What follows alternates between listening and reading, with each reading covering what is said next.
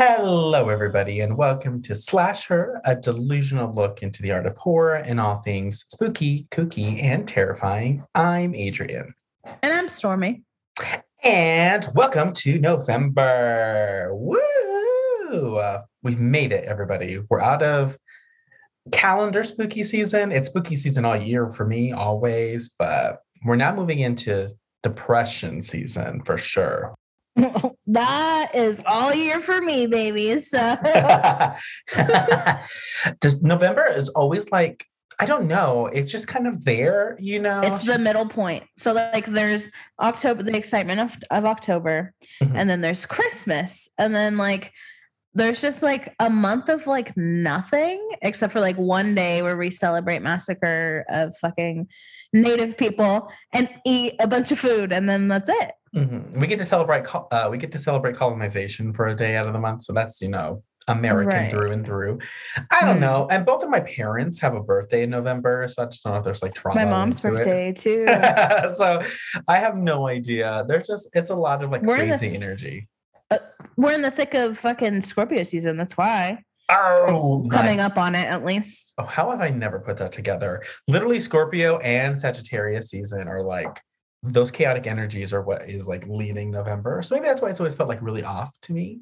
But we are gonna have it be, I don't know, a we're good gonna time. Enjoy it. We're gonna enjoy November yeah, yeah, we're gonna try our best to enjoy it because this month we're tackling found footage, which I'm really excited about. I found footage is like one of those uh, genres of horror that I I feel like I didn't appreciate it for a good amount of time. I think I'm coming around to it. I can probably attribute it to host. I think host really kind of helped. I, I think had me like appreciate what found footage could really be and kind mm-hmm. of gone back now or and now i kind of gone back and like have watched other found footage films that i've seen before or have now allowed myself to watch other found footage films that i never would have thought i'd watch like today's um, movie but because host really kind of helped change my viewpoint of it so i'm really excited to get into this month there's so much um, like hidden gems i feel like you uh, can find in found footage so i'm excited I, f- I feel like I'm on the same page, honestly. Like, I've never really cared for found footage. So I'm hoping that this month will spark something within me. I really did enjoy Host. It was a new take on like found footage for sure. Not as shaky. um, but yeah, I, am interested to see where we're going. These, I think, like two, three, like three of the watches that we have this month, I've never seen before. So yeah, I think same. Yeah, pretty much. I remember we had tried to watch the taking. Well, we did. I will be honest. We did watch the taking of Deborah Logan. I think it's up on our slasher reacts on Instagram. I think so. I was high when we did that. And on top of that, like I was like disassociating out of body. Like I wasn't paying attention to what was happening on the screen at all. Mm-hmm and being high didn't really help because like we were live on Instagram and so my brain was like not functioning properly. So I kept staring at myself and like having crazy, you know, dives into the abyss of my disassociating so fast. Yeah. So I don't remember anything about it. So pretty much three fresh new takes this month for us, including this movie. Also, while we're on the subject of like our Slasher reacts, like let us know if y'all are interested in us bringing that back. I don't know. Yeah. I mean, we have fun either way. So I don't really, I don't want to say I don't really care what you think, but I don't know if I don't want to do it if y'all aren't having fun too. So I think the thing with us is like, first off, we live in two different areas, two different time zones. But on top mm-hmm. of that, mm-hmm. like we do everything so late. We record these episodes late. We do everything late. So like coming on and hopping on an Instagram at like 9 p.m. Eastern Standard Time, people are probably like just whatever, rolling their eyes at us. So I think we kind of just felt like we weren't in the right space to do it. But I love mm-hmm. doing it. I love doing the live reactions and I would love to do them again sometime soon. Me too. Getting cozy with some popcorn. Yeah. Watching a movie. Yes. Uh, well, let's kind of do like a like a brief background on found footage, just because it's been something that's been around for quite some time. Truly, uh, found footage itself is obviously like a subgenre of film that focuses on like its presentation being, I guess, on a delivered or showing that's like discovered film or video recordings that are meant to add like a realistic effect to the plot. Uh, the technique is a style of film that's been used in many different genres, but horror definitely, uh, of course, has kind of taken the cake. Um, horror filmmakers have really taken the most creative liberties with found footage, and I think found footage itself thrives in the horror genre. Uh, many people, of course, kind of credit the 1980 horror film Cannibal Holocaust uh, as being one of the first films to really kind of be an example of found footage. I have never seen Cannibal Holocaust. I don't have the desire to watch Cannibal Holocaust. Um, don't let that guy on TikTok hear about it though, because we'll get shut down because he, you know. You're not a true horror fan. first off, okay, not the side note. I was so annoyed. The fact that okay, uh, first off, definitely understand the the argument of like let's not gatekeep horror, but at the same mm-hmm. time, I was like, why are we like giving this white man attention? Like it's just the most boring, basic shit that white straight people, straight men, I will say, are just like constantly saying about horror. They're constantly acting like horror isn't scary. Like straight white people have been like, or, oh my god, the people, straight white men have been like this honestly for as long as I can remember. Like they always have the same bullshit opinion on horror. so I just like so he is just being a complete douchebag gatekeeping which horror the horror community is terrible about gatekeeping anyways. We have found some wonderful people but like the most gatekeepy people uh, exist on this platform. But um literally that white man he he has a picture of the red de- the lipstick demon from Insidious, but he calls it The Conjuring.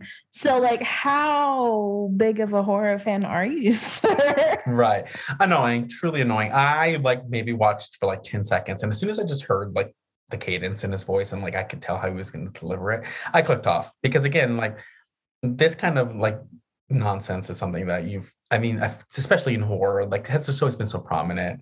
Straight men are always getting and just not in horror but in general like they get the biggest platform to express their opinions always. Mm-hmm. and they have always kind of run rampant with horror in the exact same manner. Like if it doesn't terrify you completely then it's just not a good movie which is stupid. Again horror subjective. Everybody has dragged him through the my left and right so i don't want to give him too much energy. Uh, but next time that a straight white man pops up talking about his horror opinions let's just ignore him because i just i didn't see him so much on my timeline uh, but yeah, anyways, Cannibal Holocaust is one of the first films that people really attribute to like being found footage. But obviously, the Blair Witch Project in 1999 really kind of set the standard for what you can come to expect a found footage film to be. Uh, so with found footage, I mean, it can be successful when it's handled well. As the low budget, like creativity that comes with it, it kind of harkens back to some of the early horror classics, Halloween, Black Christmas, which were low budget, but were able to present something that was really cool and creative and scary. Um, so found footage definitely has like that that spark in it. It has like that, like the horror origins of just low budget bullshit is something that can be very enticing, but it can also be a disaster. I mean, with the style of filmmaking, we've seen so many tropes that have appeared. Uh, we've seen so many things that really have kind of put viewers off as well, just because it can become really, really repetitive. I know people like to make fun of the slasher genre um, as being like something that's you know schlocky and over the top and campy and stupid because the tropes like are so apparent. But I feel like found footage felt like that to me for like the longest time. It felt like those tropes and like the glitches and the crazy camera angles and I mean, I don't know. It just felt like silly to me for the longest time. Mm-hmm. It feels like so in Scooby Doo Zombie Island with Fred carrying around that big ass camera.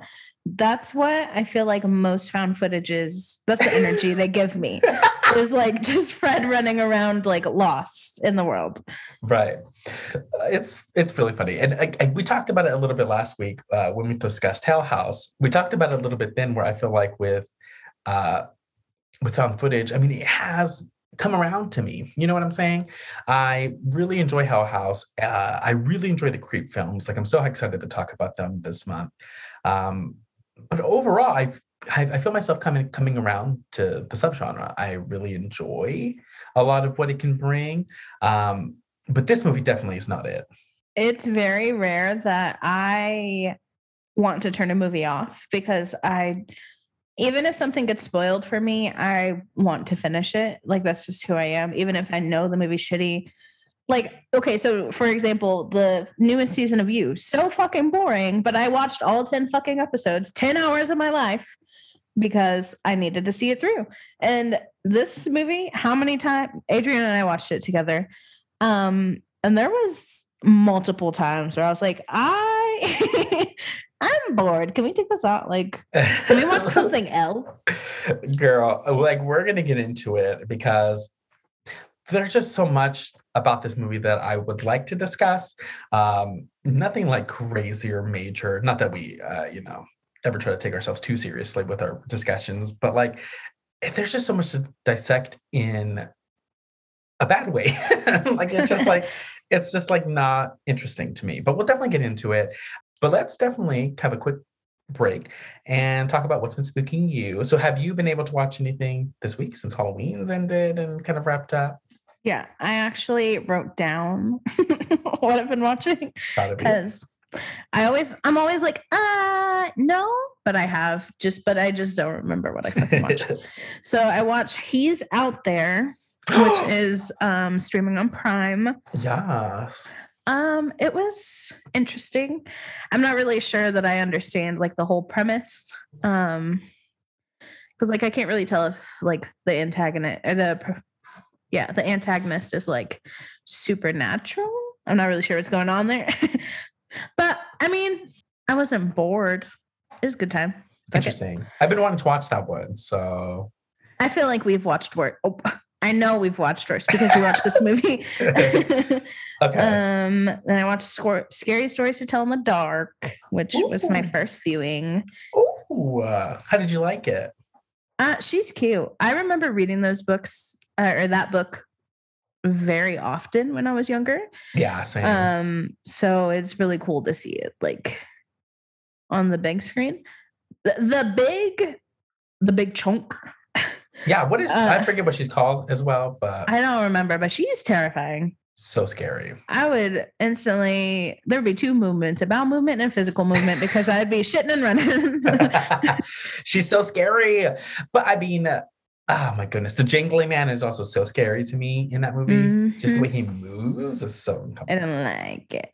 And scary. I mean, not scary. The scarecrow is also scary terrifying. That entire scene is so scary. I love that movie. I really do enjoy Scary Stories to Tell in Dark. I know a lot of people were kind of meh when it came out, but I really enjoyed it. I wasn't like blown away, but the visuals and what they bring is great.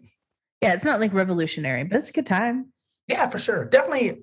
I mean, obviously, any type of horror for kids is mm-hmm. going to mm-hmm. be something that I really enjoy because it definitely brings me back to, you know, watching those awful Goosebumps episodes and thinking they were the most terrifying thing in the world and watching them now and being like, oh, those were disgustingly bad.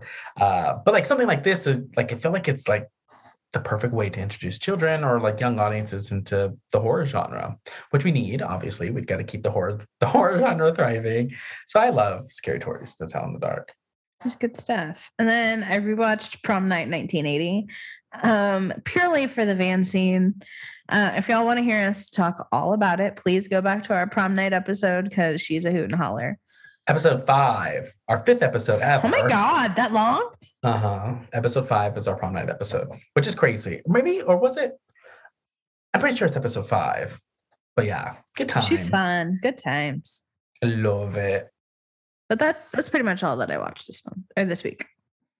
So for me, I watched during Halloween and like Halloween weekend, I watched what I would consider to be like my favorite Halloween trilogy. That might change now after rewatching it, but for the longest uh, for the longest time, I considered the first Halloween, the second Halloween, and H2O to be like my perfect trilogy because there's so many different canons here in the Halloween series mm-hmm. um, or in the Halloween franchise. But I rewatched those three movies for the Halloween weekend, and I don't know if I could say it's like my favorite trilogy now. I really, really, really, really, really still enjoyed the uh, original. I watched it while high for the first time, and mm-hmm. like that sent me. Like I, I have seen Halloween so many times that you know, for the last God, oh God, who knows how many years. Like I watched it, it's been great. It's always consistent, but I've always been like, you know, I've seen it a million times, but I watched it high for the first time and like everything felt like a new experience. Like I was noticing every little thing. Everything just felt like so much more grand. And I just I I fell in love with the movie again. Um, Halloween 2 is still a really, really solid sequel. Um, has some really fun deaths. Michael Myers walking around in a hospital is always a good time. Uh, mm-hmm although the mask is awful in that movie. It's really bad. Um, I still thoroughly enjoy it. And also, Jamie Lee's hair in both of those movies is flip flopping, girl. There was a time, there was a moment in the first movie when Michael comes into the house uh, and attacks her like for the first time, and her hair literally is swapping. One angle or like one moment, it's like kind of like wavy and then the next frame that she's in it's a completely straight end so i was like they the the the continuity errors are present but uh, you know it's perfectly fine. I do laugh in the second movie though that she was just like almost murdered by michael myers but she wakes up in the hospital looking beautiful and perfect and her hair's perfectly done and i'm like okay. But beyond that i enjoyed those two movies um, but H2O, I watched it again for the first time in I don't know how long. And I think it's kind of fallen pretty, pretty far for me in like the ranking. Oh. I used to love it so much. I really still love that ending. I wish the ending would have just been the end of all of it. Just kidding. But um, I don't know. It was okay. Um, there's a lot about it that I don't care for now. And the mask is bad. I swear Michael looks like a fool this entire movie. But yeah, it's okay. Some of it's kind of random. I mean, the setting used to be like really cool to me, but like in rewatching it, I was like, it's kind of silly that we're just kind of hearing this abandoned like school setting the entire time. I don't know. It didn't hit like I remember it hitting. So I don't know if it's like my favorite trilogy now in the Halloween franchise, mm-hmm. but still classic. Still enjoy every single one of them. So it is what it is. But that's all I watched over the Halloween weekend. There you go. I mean, I feel like that's still notable again, my opinion changes like the wind. So we'll see. Maybe I'll maybe I'll love H2O again in a year, but like it's definitely fallen down my rankings. I honestly might even be like kind of with Halloween Kills because like I just I didn't get anything out of it like I thought mm-hmm. I would. Um so I don't know, but we'll see. I After we watch them all again sometime, I definitely want to try this, the Rob Zombie films again. If Halloween Kills has done anything, uh, like I said in our discussion about it, like now I just want to watch the rest of the Halloween movies. Um, so I want to watch the Halloween or the Rob Zombie versions again because I just want to see if my opinion has changed on them at all. Because Halloween Kills was like such a pretty clean blockbuster, and like I was bored, kind of. So yeah. I didn't want to go back and just see maybe I missed some things beforehand. Because again, my opinion changes every single day. So I just want to see. Yes, we'll see. Okay, well, you know what? Let's go ahead and get into our first found footage film of the month. Um, there's a lot to say without saying anything. So let's go ahead and just get into VHS. Hey, everybody. So, if you're enjoying the podcast so far, definitely look into giving us a rating. It would be really, really beneficial. We're open to ideas and feedback. It really goes a long way. So, go ahead and look into giving us a rating. Again, we're on Apple, Spotify, Podbean, and many more places. But for now, let's go ahead and get back to the show.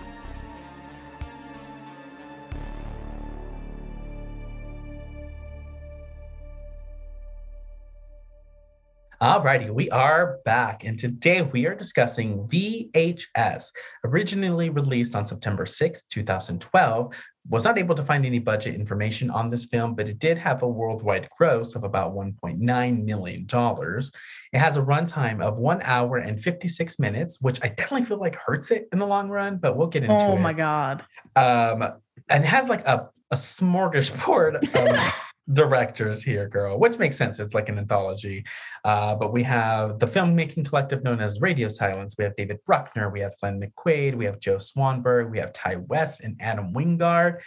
Let me tell you, when I saw, because again, I've never seen VHS, um, and I have only heard good things about it. I haven't heard anything bad about it. I've heard bad things about the sequels that have followed, but I have, have always heard that this first one was like the most raw, the most scary, the most unsettling.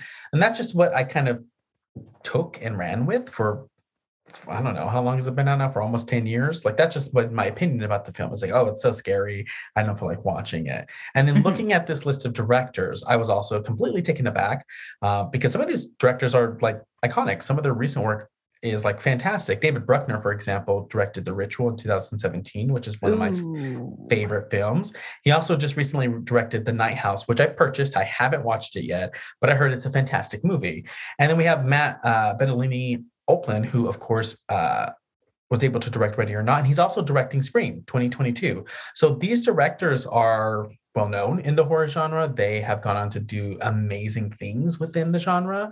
So, kind of coming back to this, I was like, oh, this is going to be fun. This is going to be their early work. It's going to be something really scary, really raw. It's found footage. Who knows what I'm going to see?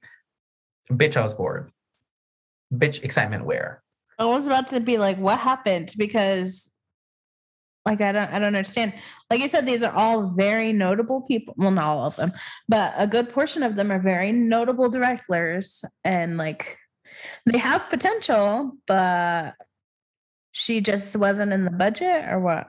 Yeah, maybe that's it. Like, there's potential here. You know, some of these stories and some of these segments have potential. I just feel like they don't. It comes down to the execution. I don't think they're executed well. I think a lot of them feel really long. They feel really drawn out. The acting, obviously, is not intriguing enough to keep me interested in the story. And by the time the end comes, where like it's like the big scare, I'm bored. I'm not invested in these people. They don't interest me. Everything's dragging out, and it just doesn't feel fulfilling. I'm feel I feel very underwhelmed with the movie altogether. Um, but like you said, like definitely some potential there. I mean, each one of these segments definitely feels like each director trying to like showcase themselves in a different way. Which I mean, what an anthology is for. Like that's what it's there for for these directors to be able to be a part of something um, that creates something bigger, and it can work out in magnificent uh, magnificent ways. But in this regard, it just didn't. It didn't feel good. like it didn't feel interesting. It didn't feel like something I would want to come back to ever again, to be honest. The pacing is foul. I remember we, I think one of us got an ad break. one of many. Um, but like I remember being like, how much is left? And you were like 56 minutes. I'm like, there's no fucking way there's 56 minutes left in this movie. And I'm pretty sure I don't know if I like said it out loud, but I contemplated being like, I'm done for the night. Like Oh, every single time a segment ended, I was like, should I just call it? Like, yeah, it was pretty bad. And I can watch some bad movies, like stupid as fuck movies, hmm. and like enjoy them. But just I could, I only enjoy, I truly enjoyed one one story, and even then, it's not like I never want to see it again. You know what I mean? yeah. uh, this is it's rough and like i've heard so much like press good reviews about like the most recent like addition to the series so good. So good. so like wh- what happened Yeah. like are, we- are like the middle the ones in the middle like worth our time Right. Just- I don't know. Like I'm and I'm sure there are different directors. I'm sure there's different people being showcased and their skills and like obviously the budget's probably a little bit bigger Mhm. as we go on, but like girl, she's rough. rough so rough no okay you know what looking at this then and well first and foremost i watched vhs 94 before i watched this one and i don't know if that really like tainted my opinion of this movie in any way because that movie is so good like the segments they just feel so unique and they each feel different and they each have uh, interesting angles and acting and scares that are being presented in I don't know, ex- exciting and interesting ways. And then we come back to this movie where everything, although it's all different, they're all different stories, it all still feels kind of relative to one another. Everybody's awful. Every single character is awful. Like we're, I feel like we are supposed to hate every single person, at least one person in each story is like an insufferable person.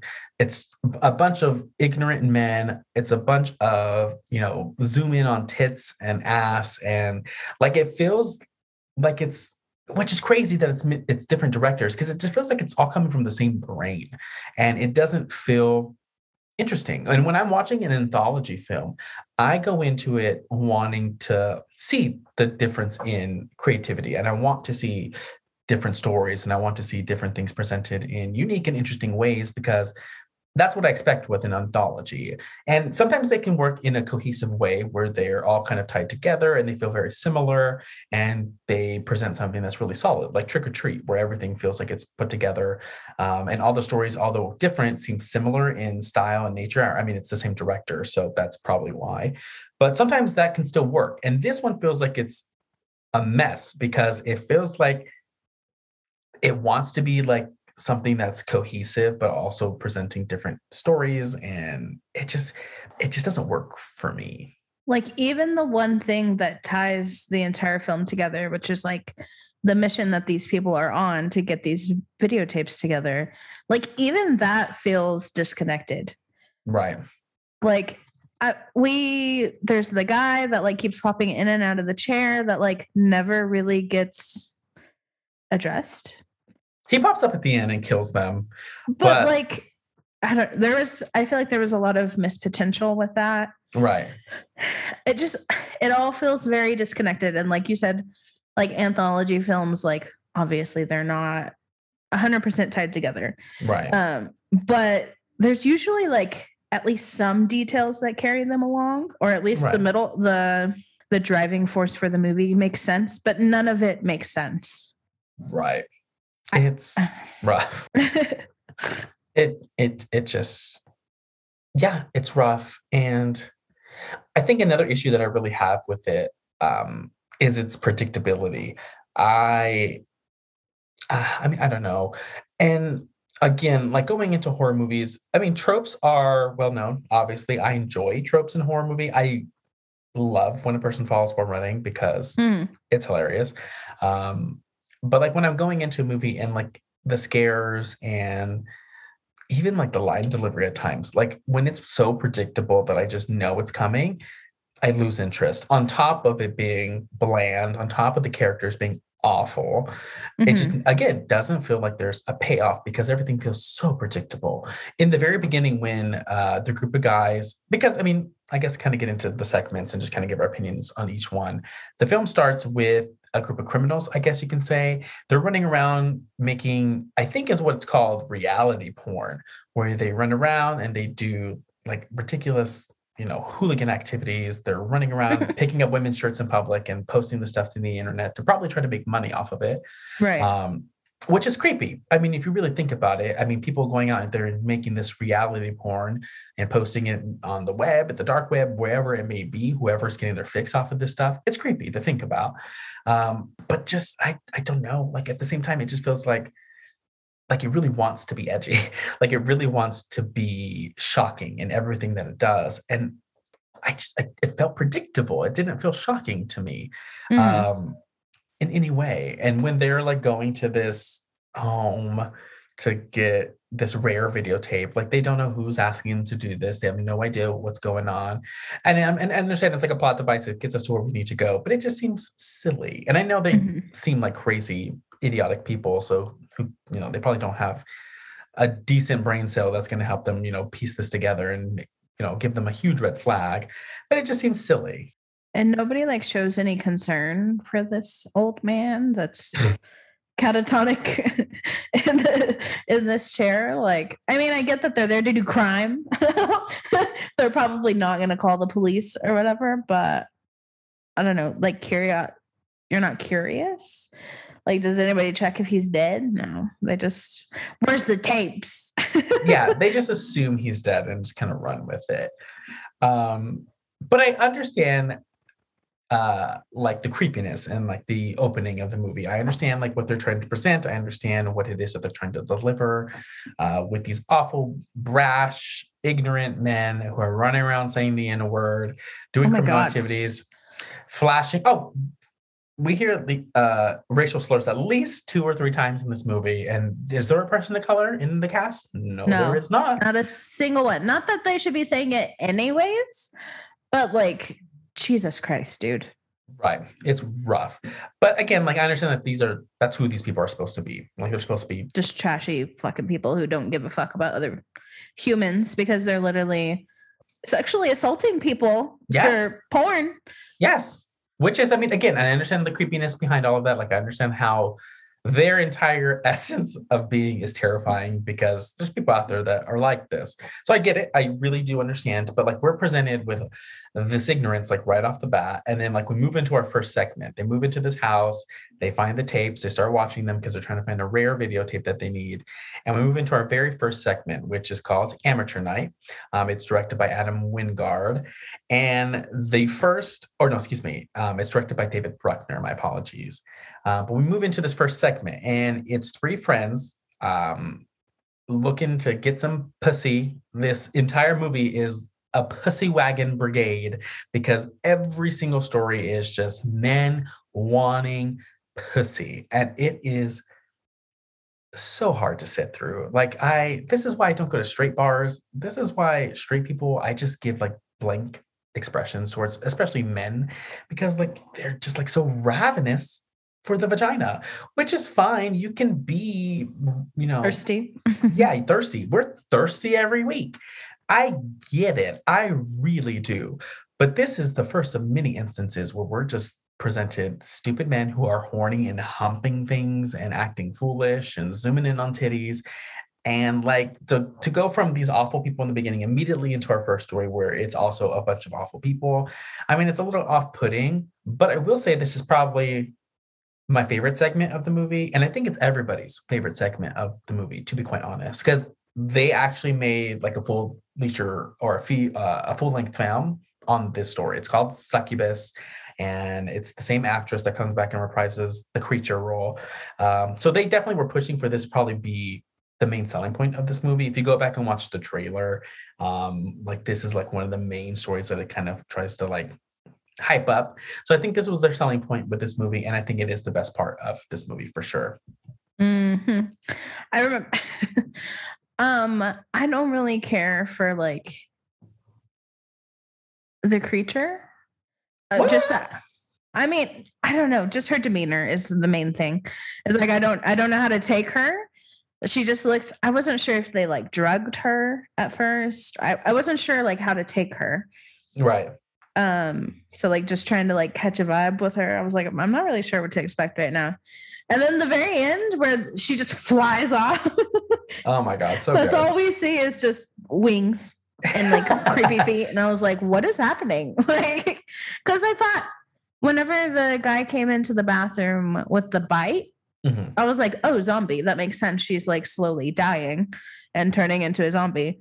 But she turns into a, like A succubus. a yeah, she turns into this creature, just fucking, and has no interest in the females, which makes sense because that's A succubi. That's what succubi do. right. um, it's an incubus that likes females, I think. Oh, okay, interesting. Yeah. Um, so it made sense, but I was like, it just wasn't what I was expecting. I was thinking like zombies the entire time. Yeah, I was expecting. I mean, I've seen that picture. I've seen her forehead crack open before. Like I've seen it, so I knew that was Mhm. coming, but I didn't know. I guess exactly how it was going to unfold. Uh, so it's a very interesting story. I mean, they, I guess, at least get a little bit more creative with the camera by putting it in a pair of glasses. So that way, you know, the POV experience is taken to the next level because now we're looking directly at his eyesight. Uh, but yeah, they give their friend, I guess, who's supposed to be the amateur here. Like, I guess this is his chance to get some vagina. Um, at least that's how his friends come off, as like they're really adamant about having him record himself having sex. Um, but they run off to this bar, which is the most like dingy, like most grungy bar I've ever seen in my life. It looks like a good time. I would go in there and have a blast, I'm sure.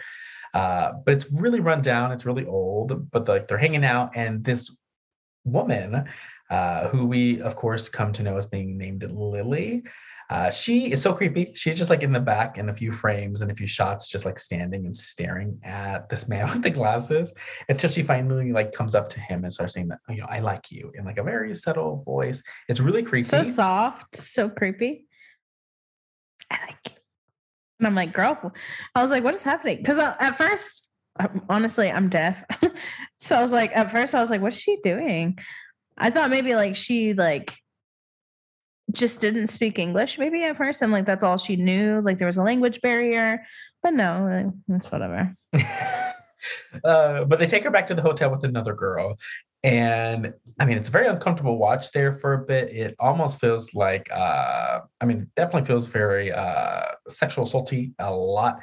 Uh, one of the girls falls asleep on the bed, so his like friends like all like kissing her while she's passed out. He does stop. Gets so angry whenever she passes out. Angry is like threatening to punch his other friend who's, you know, high off of cocaine. And so it really is an uncomfortable watch, I will say, um, which is why I think the segment probably works the best. Because uh, then they all decide to just gang bang Lily, like they all just start taking off their clothes. Um, and the nerdy guy in the glasses, as he's presented to us, like gets nervous and runs into the bathroom while his friends are out here with their ass cheeks out, ready to fuck this woman. Um, and then one of them runs in there, like Stormy said a bit, uh, a bit earlier, being bitten. Um, and she pretty much hits the fan from there. She kills the two guys, um, has no interest in the other girl in the bed, obviously, and chases uh, this man, Clint is his name, out of the hotel until she corners him in like a stairwell um, attempts to suck his dick. He doesn't get turned on by it because why would you at this point? No like. what are what she says? No like. Then she just looks so confused. Like, why aren't you hard? No like. I love it. And then he like freaks out and runs away. And then she ends up swooping in and taking him away and killing him, as as we can assume killing him. But mm-hmm. I think mm-hmm. it's great. I think the creature looks scary. Uh, I think like the opening of the head with like the teeth and everything is like really unsettling. Her feet are really creepy as well. Uh, they're very jagged, very sharp. Um, and I think it's great. I think it's a great way to end the story. Uh, I mean, although Clint, as most people in this movie are, is very stupid. Um, he could have ran to the door immediately. Lays on the tearing. floor forever, dude. Lays on the floor for the longest time. And it's just like, just get up and just run, sir. But whatever. I was getting genuinely pissed off. I was like, why are we still watching him or this succubus just rip your friend's dick off. Like, please run outside. Literally rips his dick off though, which I love. Mm-hmm. Love it. But yeah, just cock and balls lands directly beside the camera. Amazing, iconic, I would say. Uh, but yeah, I think it really hits home. I think it really succeeds in what it's doing. This first segment, I think it's great. Um, I think some of the shots are genuinely creepy. I think a lot of it genuinely comes off as being uncomfortable, and the cocky, arrogant men do get their comeuppance in the end. And it's pretty satisfying, I would say. It's just unfortunate then because everything else kind of has like that same energy to it. So I think the rest of the movie really kind of drags down the segment, unfortunately. But on its own, if I were just like to watch this segment on its own on YouTube or something along those lines, I probably would enjoy it even more. Yeah, just a short story. I would be all about it. And it's definitely my favorite, I think, out of all of the segments we get in this movie. I don't remember any of them. I don't remember any of the other ones. I don't care. I love it. But yeah, generally creepy. Lily is really terrifying. I love the entire stairwell scene. It really is very scary. Um, and yeah, and her cries are terrifying. And I have not seen this whole length succubus movie with her in it.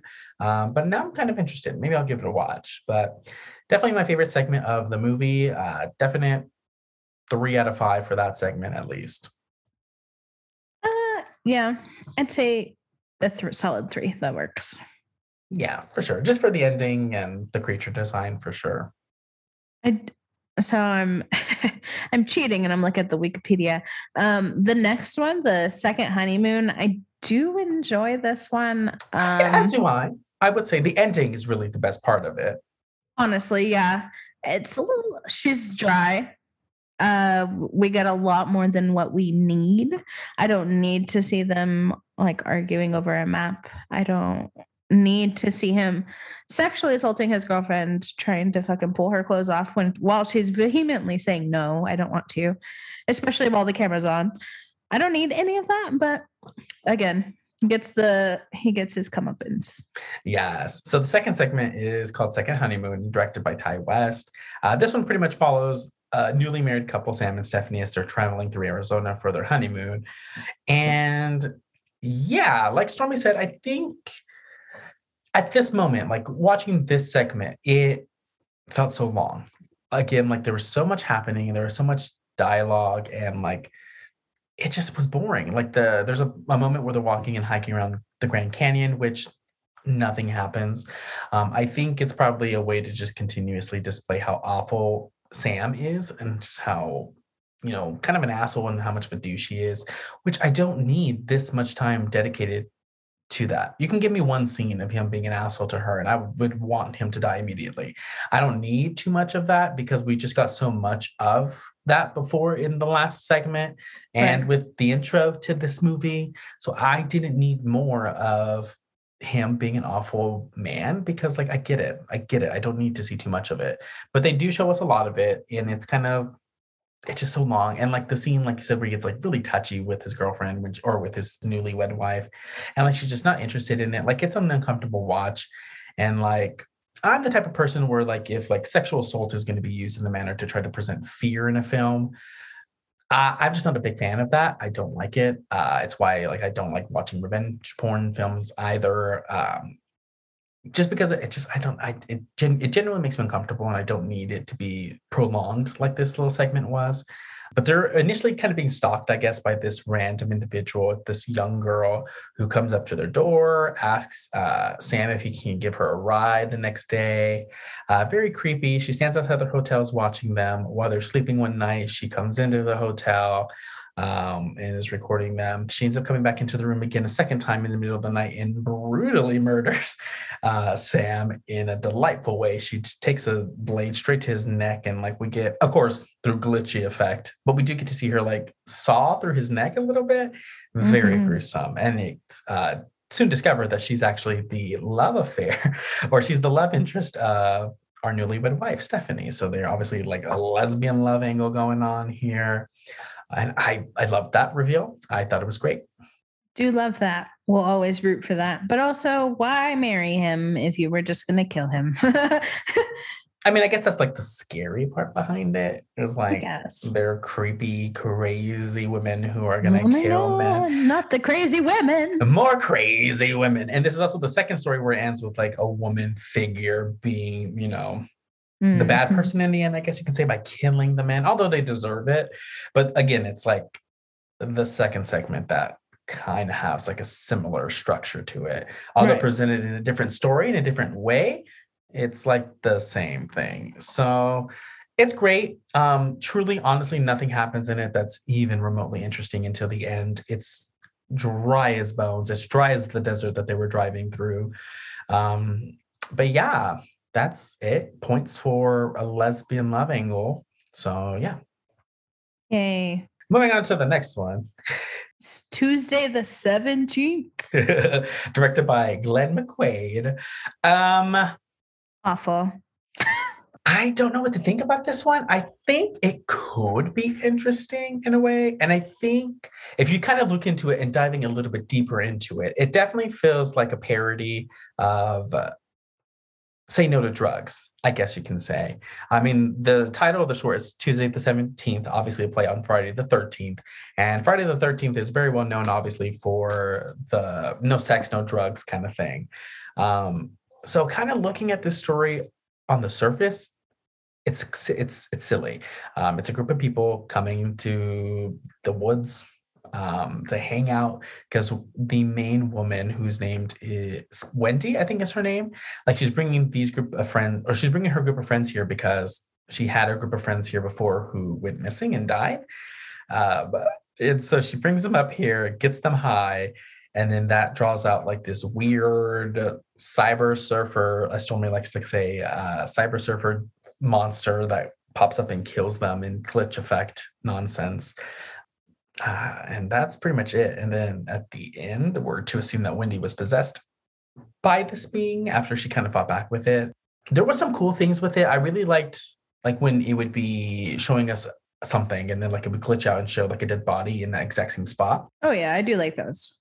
I thought that was like really a glimpse cool. into the past type of thing. Yeah, I thought at first that it was a glimpse into the future. I thought we were going to be able to see these people die and then like they would end up in those spots. That's what I thought it was leaning towards. Mhm. Um, but definitely was like obviously, yeah, the past. It was showing us what happened the first time around when Mindy came out here.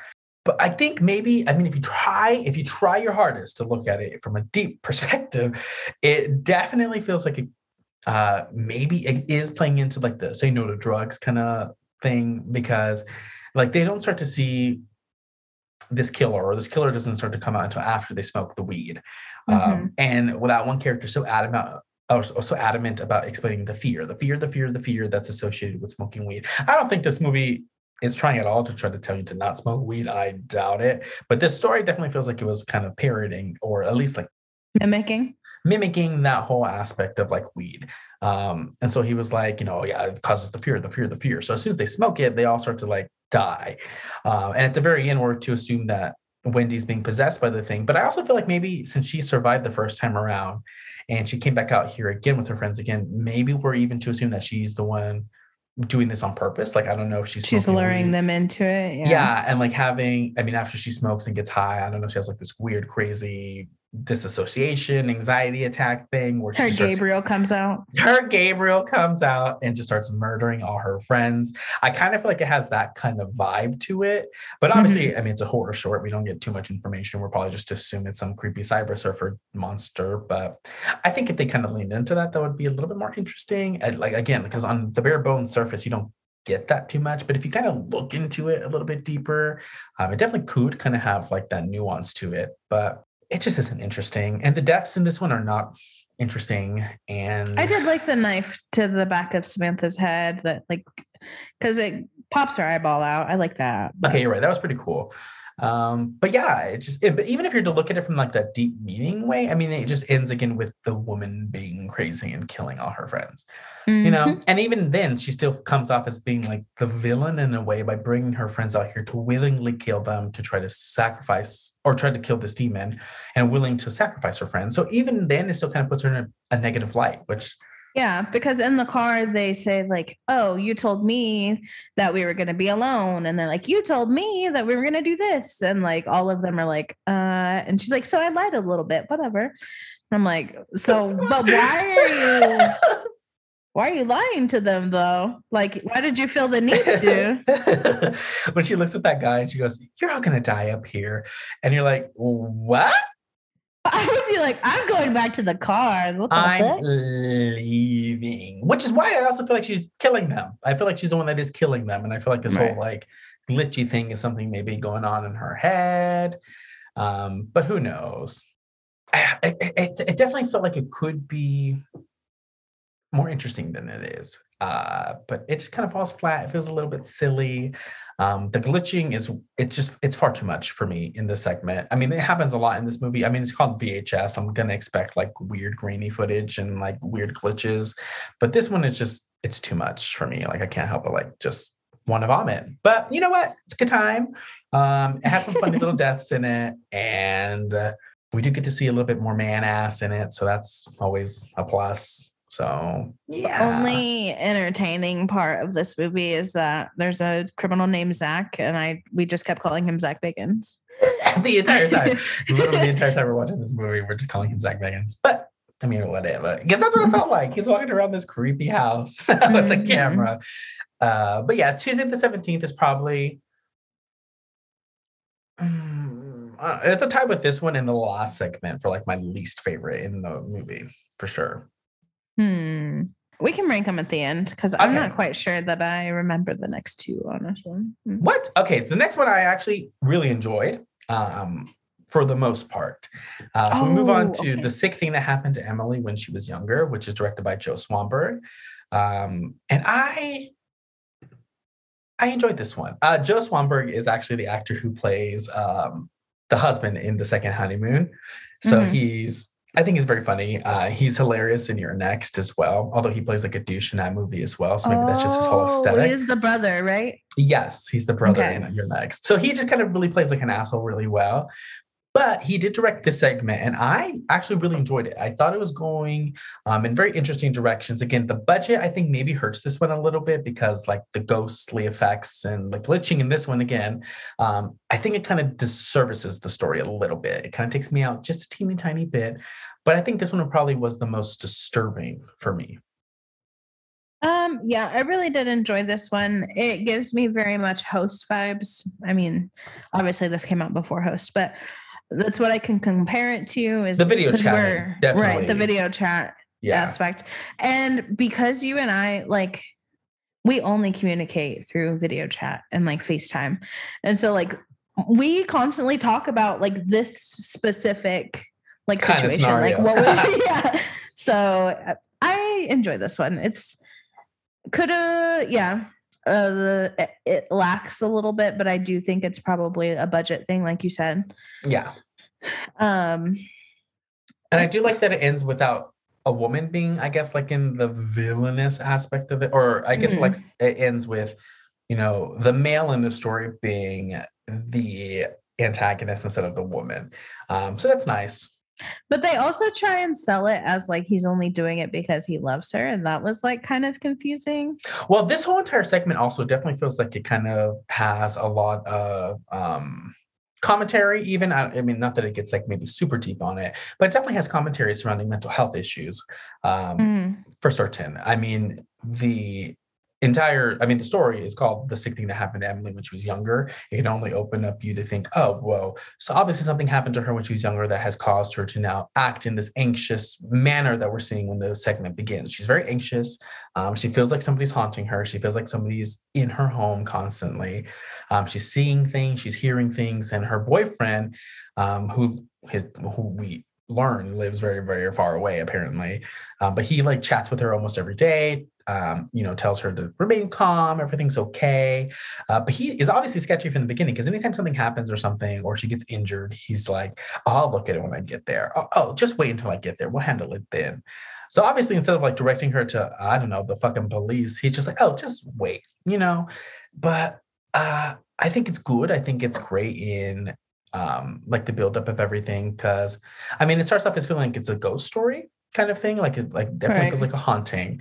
And then it like fully develops into like this alien baby pod scenario. They're using her as like an incubator, I guess. pretty much. And yeah and her boyfriend is like leading the way. And in the twist at the end it's he's doing it for other women as well. So it's really scary to think about the aliens obviously using these women and using their bodies as vessels to incubate their babies uh, so for this man to come in there then and you know rip out the babies and give it to them uh, Well, her creepy. boyfriend like lives in like the next room yeah or some shit like which is random that was a little weird but But like she never knows. It, it just sucks because like like the whole mental health like Aspect subject aspect, yeah. Um, it's just like nobody believes you and they think it's all in your head. And like it very well could be, but like also there could be fucking aliens. S- But like everybody's just gonna write it off as you being crazy. And that's a very frustrating thing, not only with mental health, but like with being a woman in general. Cause I feel like that's commentary just like on womanhood is like a lot of people write off our concerns as us being hysterical or us being emotional. Are you on your period? Like type of fucking write off whenever there's like outside stimulus that are causing us to act like this. Yeah. So so I do like that aspect of it. Um, I think for horror short, it really delivers on that really well. Again, I think it's probably I don't- maybe overall it might be my favorite segment in terms of its story. Um, it definitely Mhm. seems a little bit more interesting than like a succubus, although like I like what we see in suc- in the succubus story a lot more than what we see here. But I do like the story that's being told, and like you said, I mean, it definitely definitely plays on mental illness and um, just all of that because there's also a portion where it even kind of implies that there's some type of self harm going Right. on as well. Because at one point she wakes up and she's like this crazy wound in her arm that she's literally like just stabbing at, and it's just like really unsettling to watch. And then like probably one of the, the probably the one time in this entire fucking movie where I like my breath was a little bit caught in my throat is when she gets up and she grabs like the big fucking barbecue fork thing. the biggest thing you've ever seen. ready to dig into her arm. And I was like, oh, please, let's not do that. And it doesn't happen, but like genuinely unnerving. She's trying to dig out her tracking device. A tracking device, which is so creepy. Mhm. It's so crazy to think about. Um, and I Her mean, vaccines. literally, she's trying to fucking get up the COVID 19 vaccine, girl. um but yeah i think it's really well done it's really interesting um yeah I, the scene where he does come in um and like takes the baby from her is really drawn out so drawn out and like i get it. He's reaching inside of her stomach but like i'm like i can only sit here and watch you with your hand inside of her back for so long sir. But when they pull out that little baby it really is unsettling. Obviously it's a really uh awkward watch to be honest. There's no blood, which is weird. there's no blood, but like if aliens are involved, maybe. But we're cutting her open.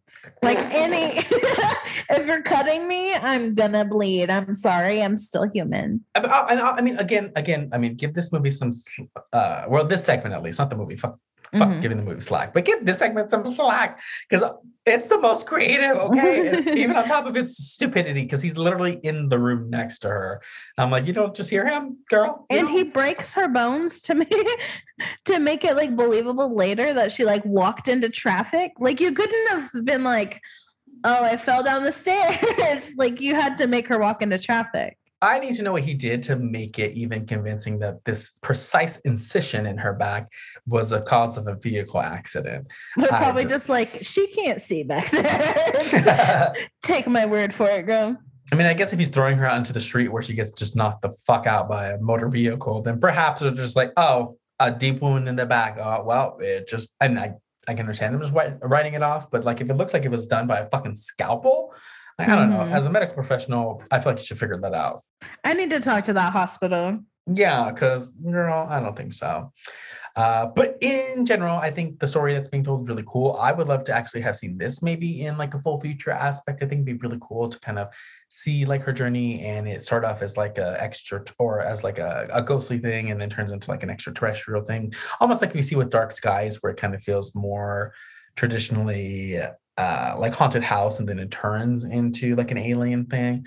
I would have loved to have seen that with her. And the twist with him being a person who's like working with the aliens to like He's So- literally ro- a person, a human gone rogue. it's pretty funny, and I think it would have been more. I think it would have been great in a feature length film. I also probably would have given it more time to breathe because a lot of it feels like really quick and just a little discombobulated at times. And Mhm. the ghosty effects are bad. Like the ghost kid running around looks bad. Um, the alien girls at the end look bad. I mean, it just looks like they were painted white and like they just added like a glow effect to them. Um, so yeah, the budget definitely hurts this one, I think, a little bit, but it's probably the most interesting story. Would you talk to my aliens via FaceTime for me? Um, yeah. What if what if one of us was doing that right now to the other? Stop that right now. You're you're you're just like literally in the closet over there. There's an alien right here next to me, and like, You're like, yeah, I would love to talk to your aliens for you. And he's like trying to come. He's like right here out of pa- out of camera. And you're like, not, not right now. Imagine. I love it. But that kind of, it, it- again, it's really creepy. So I think the segment is really well done. Um, I think it's probably one of the more interesting ones. Uh, and yeah, I mean, it was a bright spot in like everything else that I've been watching so far. Um, Mhm. The very last segment, beyond like the overall narrative framing uh segment is the one called 103198 this one was directed by the radio silence filmmaking team. Um don't like this one. Doesn't interest me. Nothing about it is fun. Nothing about it is intriguing it's silly it's a bunch of loud men again running around a house um, acting stupid and being ridiculous um, and getting themselves into this ridiculous psychedelic trip of a haunted house experience and they end up dying in the end so i just didn't care for it I slept through this part. I I got to the part where they made it to the party, and then my brain said, "You know what? You've been holding on too long, girl," and just no party. It's just like it just like I feel I feel, I feel like you're gonna if you're gonna have like a an ending segment, like I feel like it has to be big. Like it has to feel I feel like they should have switched the last two at least. or on, just put the succubus last. Like that's the True. most intriguing creature design in this entire movie.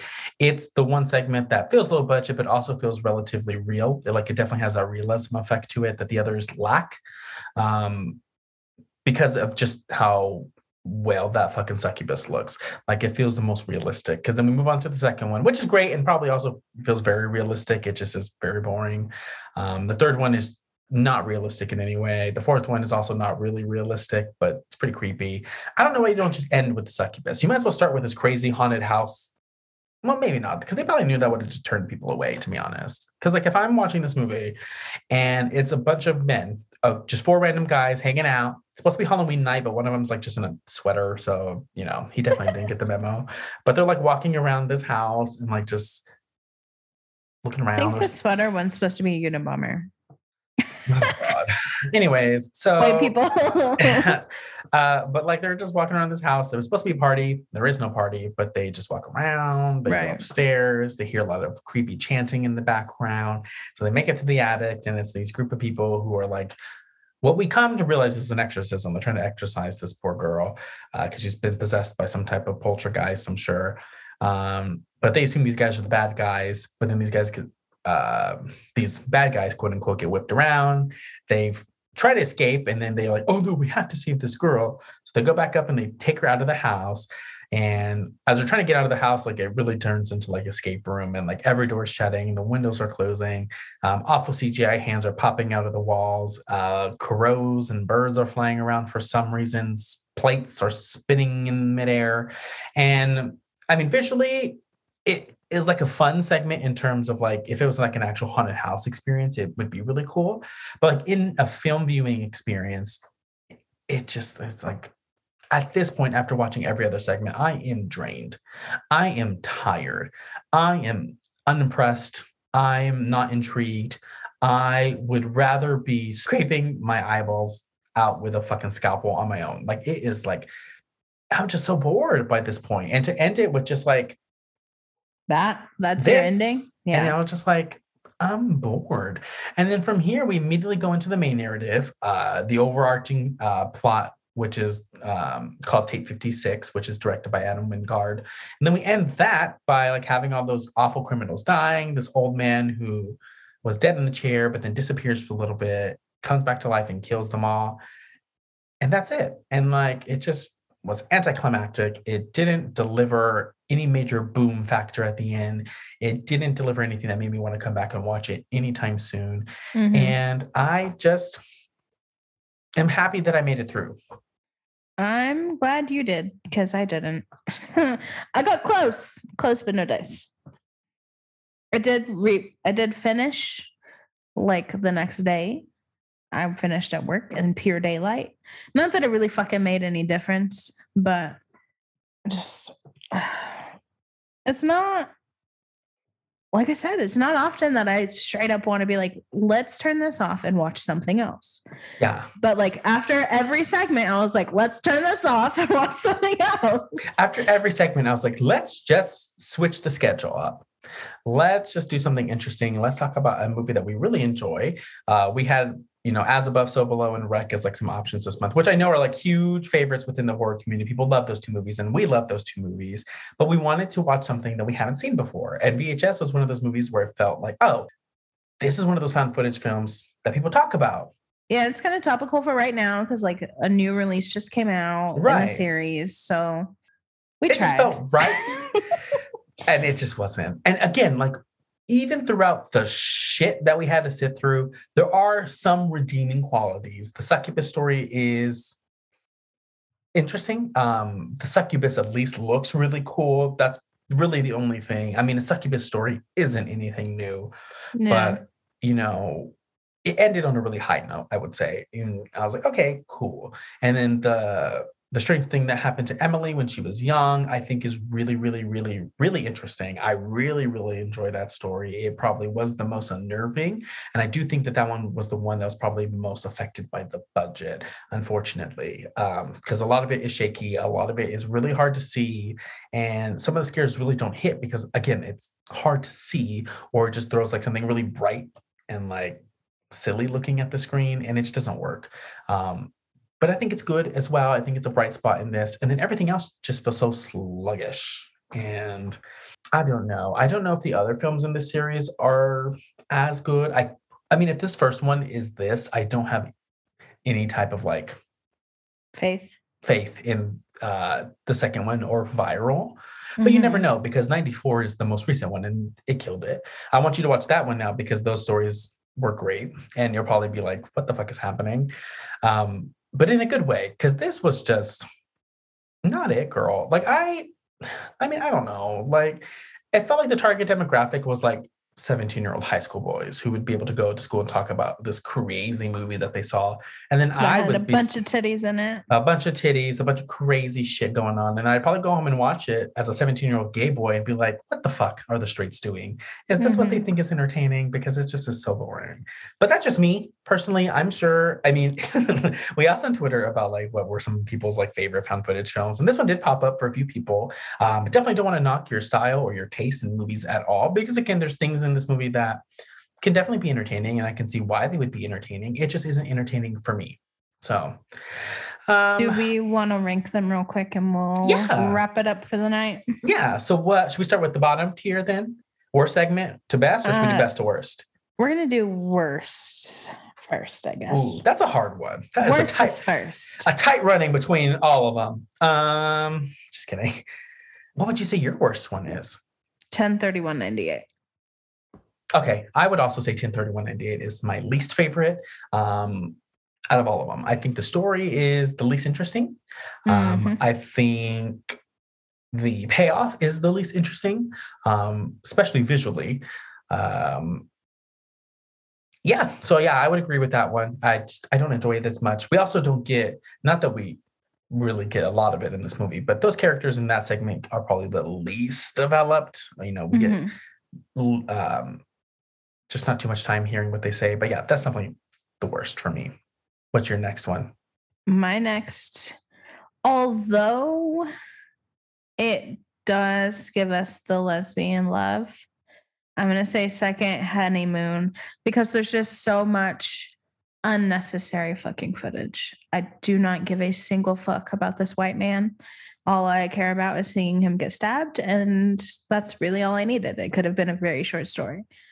Um, I think I agree. I think that would be the next one because again, it's it's really the most drawn out. Um, and like really the only redeeming quality of it is that ending. Um, it's badass. It's super cool. I love it. Um, seeing him get his neck sawed open like that is really cool. Mhm. um, and just the kiss with the blood at the end is hot. Uh, the fact and that the mask, I think it it reminds me of the strangers.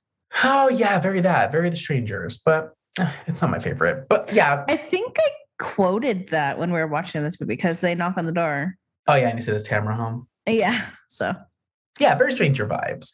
Um, but yeah, it's the most drawn out and it's boring. Oh, fun tidbit though, at the beginning when she does get her fortune um, from Billy Bob or whoever, she's like, her fortune is that she's going to be reunited with like a loved one real soon. So that was a really fun way to start it. And that's cute. I never connected that. Mhm. So that's fun. It's um interesting. Um, you know, we got a little bit of queerness in this movie, so that's fun. Mhm. Um, but yeah, it's probably the most boring one to sit through for sure. Um, next for me would probably be Tuesday the 17th. Same. Since when do we agree on stuff? The bit. um, glitch effect uh, aside, uh, I think this is the most campy. I feel like this is the most self aware in what it's presenting. I think it's intentionally silly. Um, the acting feels comical in almost like an on purpose way. Um, and I mean, even the title of it, Tuesday the 17th, feels very parody. Um, Mhm. Like scary movie ish. yeah, definitely. Definitely. yeah. Uh, so that's why I kind of forgive a lot of its silliness because I feel like it is the most self-aware. But it just again, it didn't have like a like a exciting ending or twist or anything really worth noting. The Cyber Surfer could have been done better. For sure. Definitely, definitely. Okay, and the top two is kind of tough for me to be honest. Yeah. Um I think I think next would be amateur night. Same. Wow. Okay, same. that would be my think, second as well. Uh, I would say because it's boring. Like the story is so boring. Like there's nothing exciting about it until the end. And although the ending is really, really, really solid, nothing else about it like interests me. So the reason I put it here is because um the let me get the full title. Sorry, I suck. The reason I put it here is because the sick thing that happened to Emily when she was younger, I watched between my fingers quite a bit because I was expecting like scary stuff. And I mean, when you watch stuff and between your fingers, like the ghostly things look kind of scary because I don't see all of like all of the silliness. Um, so yeah, that's why I rank that one higher than Amateur Night. I really do like Amateur Night because it's so bloody.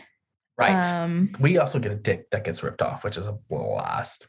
yeah, and she just she just creeps me out. The whole I like you, no like, no like. I'm like, girl, what? what I mean? But yeah, so um, I just think the Emily one is scarier. Um, at least in first watching. Now I know like it looks silly, but like the anticipation's there. Um, yes, I agree. I was like, like you said, I was like on the edge of my seat really watching that one. Um, it was th- again, like I said a bit earlier as well. Like it was like the one time where like I was actually, you know, choking up a little bit. I was a little bit nervous every now and then. Um, but yeah, overall and like its overall presentation, it does fall a little flat. And I and it, maybe we're completely projecting, but I do feel like there's like a deeper meaning. The whole I feel like it speaks on bigger issues, so that really helps too.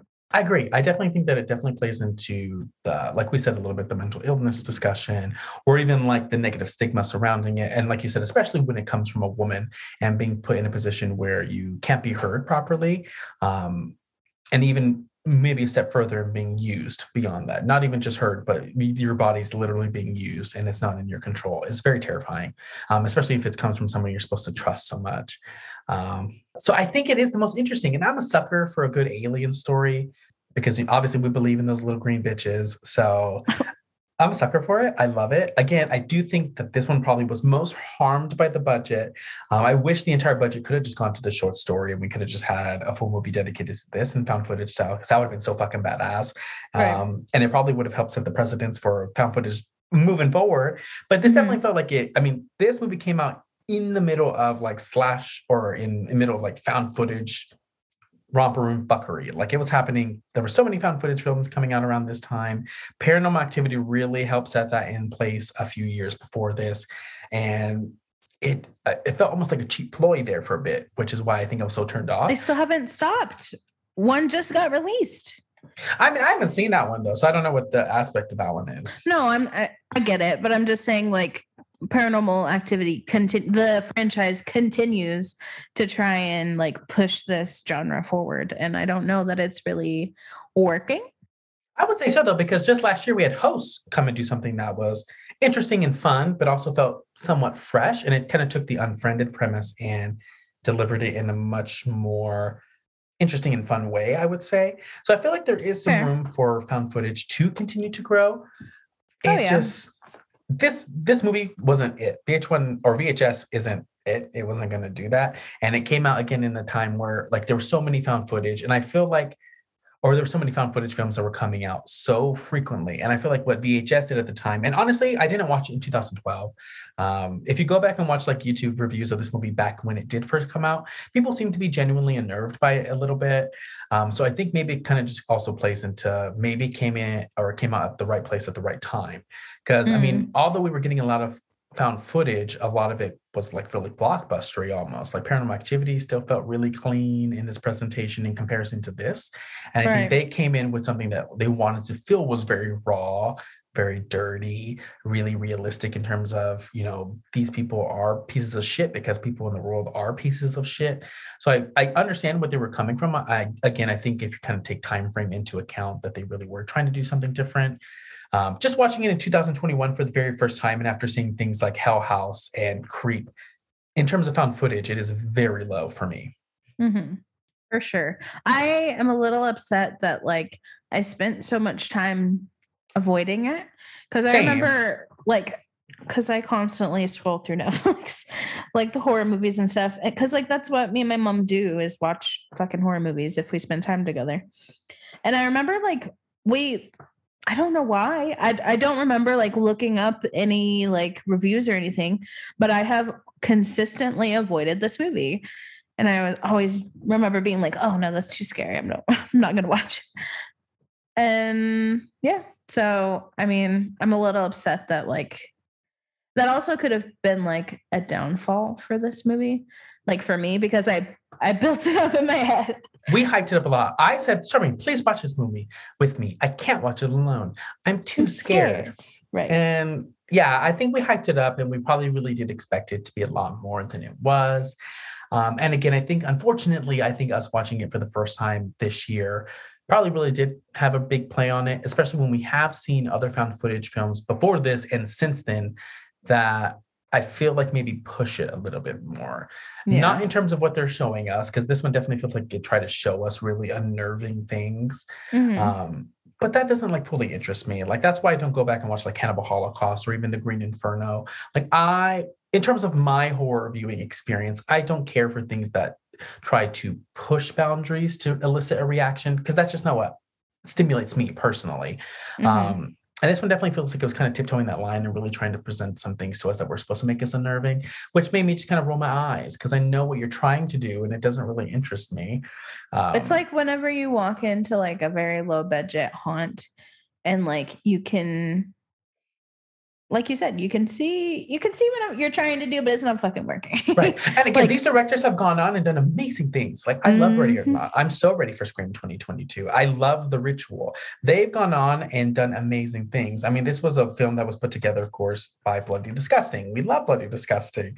Um, so I really do think that it was a project that they probably, again, probably did put together in a time frame where found footage was easily made for filmmakers. Um, If you Mhm. had even the budget to make that, um, but also at a time where they were really popular. Um, so again, maybe if I watched it back in 2012 when it first came out, maybe if I went into it not expecting it or hyping it up, maybe my experience would have been different. Maybe if I was watching it by myself in my room in the dark, maybe that would make me feel a little bit more comfortable than it was like in a group viewing experience. yeah Uh, but overall, it just didn't. It fell flat. Mhm. I'm not going to come back to it anytime soon. I don't think. I am interested, though, obviously, in watching the others because I want to see what else they can bring to the table. Because again, I enjoy found footage, and there was parts of this that I enjoyed. I just didn't enjoy the overall presentation. so what are we how many cassette tapes are we giving it Um, I had a very visceral reaction. I had a very strong reaction when I first watched this movie, and I gave it one and a half stars. Um, but I think in discussing it with you and kind of like allowing some of the segments to breathe a little bit in my mind, um, I can probably sit pretty at a two. yeah she's definitely staying at a two because i genuinely have no fucking interest in watching it again ever Yeah, I don't at all. I really don't. I I might watch Succubus. Um, maybe, but like this, like this movie, hmm, hard pass. Thank Not you. Not at all. Even our even the segment I ranked one, I probably wouldn't want to go back and watch. What a way to kick off uh, I found footage fun. Uh, you know what? But whatever. It's perfectly okay. We're gonna have a great month. I'm excited for everything else that we're watching this month, wholeheartedly with my entire pussy. I'm excited. Uh, yeah. You know, we tried new things, and sometimes that just doesn't work out, and that's why I get chicken strips at every restaurant because I don't like being disappointed. I'm not honestly. I mean, at last night, again, I had like a really strong reaction, and I was a little bit upset that I watched this movie and that I spent the time to watch it. Um, what's really funny is I was going through Letterboxd reviews, and I saw a few that literally said that same thing, where they're like, "I am so sad that I wasted my time watching this movie." Um, but looking back on it, I'm always welcome to watching new things. I'm happy that I got to finally watch this movie. It's been on my watch list since 2012. Uh, so I'm happy that I got it out of the way. I'm happy that I saw it. I'm happy that I was able to form an opinion on it. Um, and that's as good as it's going to get from me this episode. So, Stormy, where can everybody find us? You can find us on Twitter and Instagram at the same handle at slash underscore her underscore pod. You can find us on pretty much every streaming platform, including Google Podcasts, Apple Podcasts, Podbean, and Spotify. You can email us at slash her pod at gmail.com. And yeah, that was our kickoff to Found Footage Month. Thanks for tuning in, guys. Thank you so much. Next week we're doing a double feature. We're discussing Creep One and Creep Two because they're both so fucking good, and I just have to talk about both of them together. So Joseph, we get to see his dick in the second one, so I'm excited to talk about him. and we're gonna continually ask ourselves, is he hot? oh my god, our entire discussion is going to be: Is he hot? No, maybe, but no. But maybe. especially in the second one. The first one, I could easily pass him off as being not hot, but the second one, I don't. The turtleneck? All right, oh. next week, next week, next week. Okay, okay, okay, okay. well, bye, everybody. Stay spooky, guys. Bye.